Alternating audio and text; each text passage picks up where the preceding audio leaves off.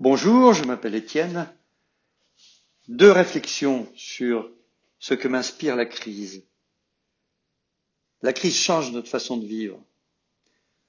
Nous nous rendons compte aujourd'hui que les conditions d'un retour à l'avant s'amenuisent de jour en jour.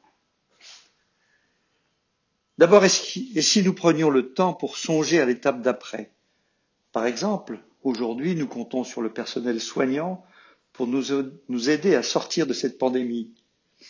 Nous allons peut-être, face à la vague, devoir être nous-mêmes soignants, avec nos petits moyens.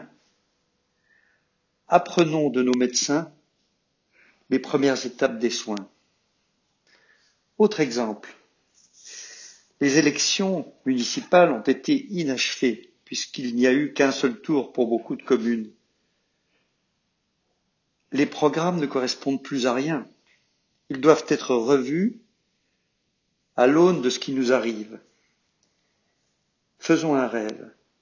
Et si toutes les listes se rejoignaient pour réfléchir à un seul et nouveau programme et s'unissaient en une seule liste, celle de l'effort commun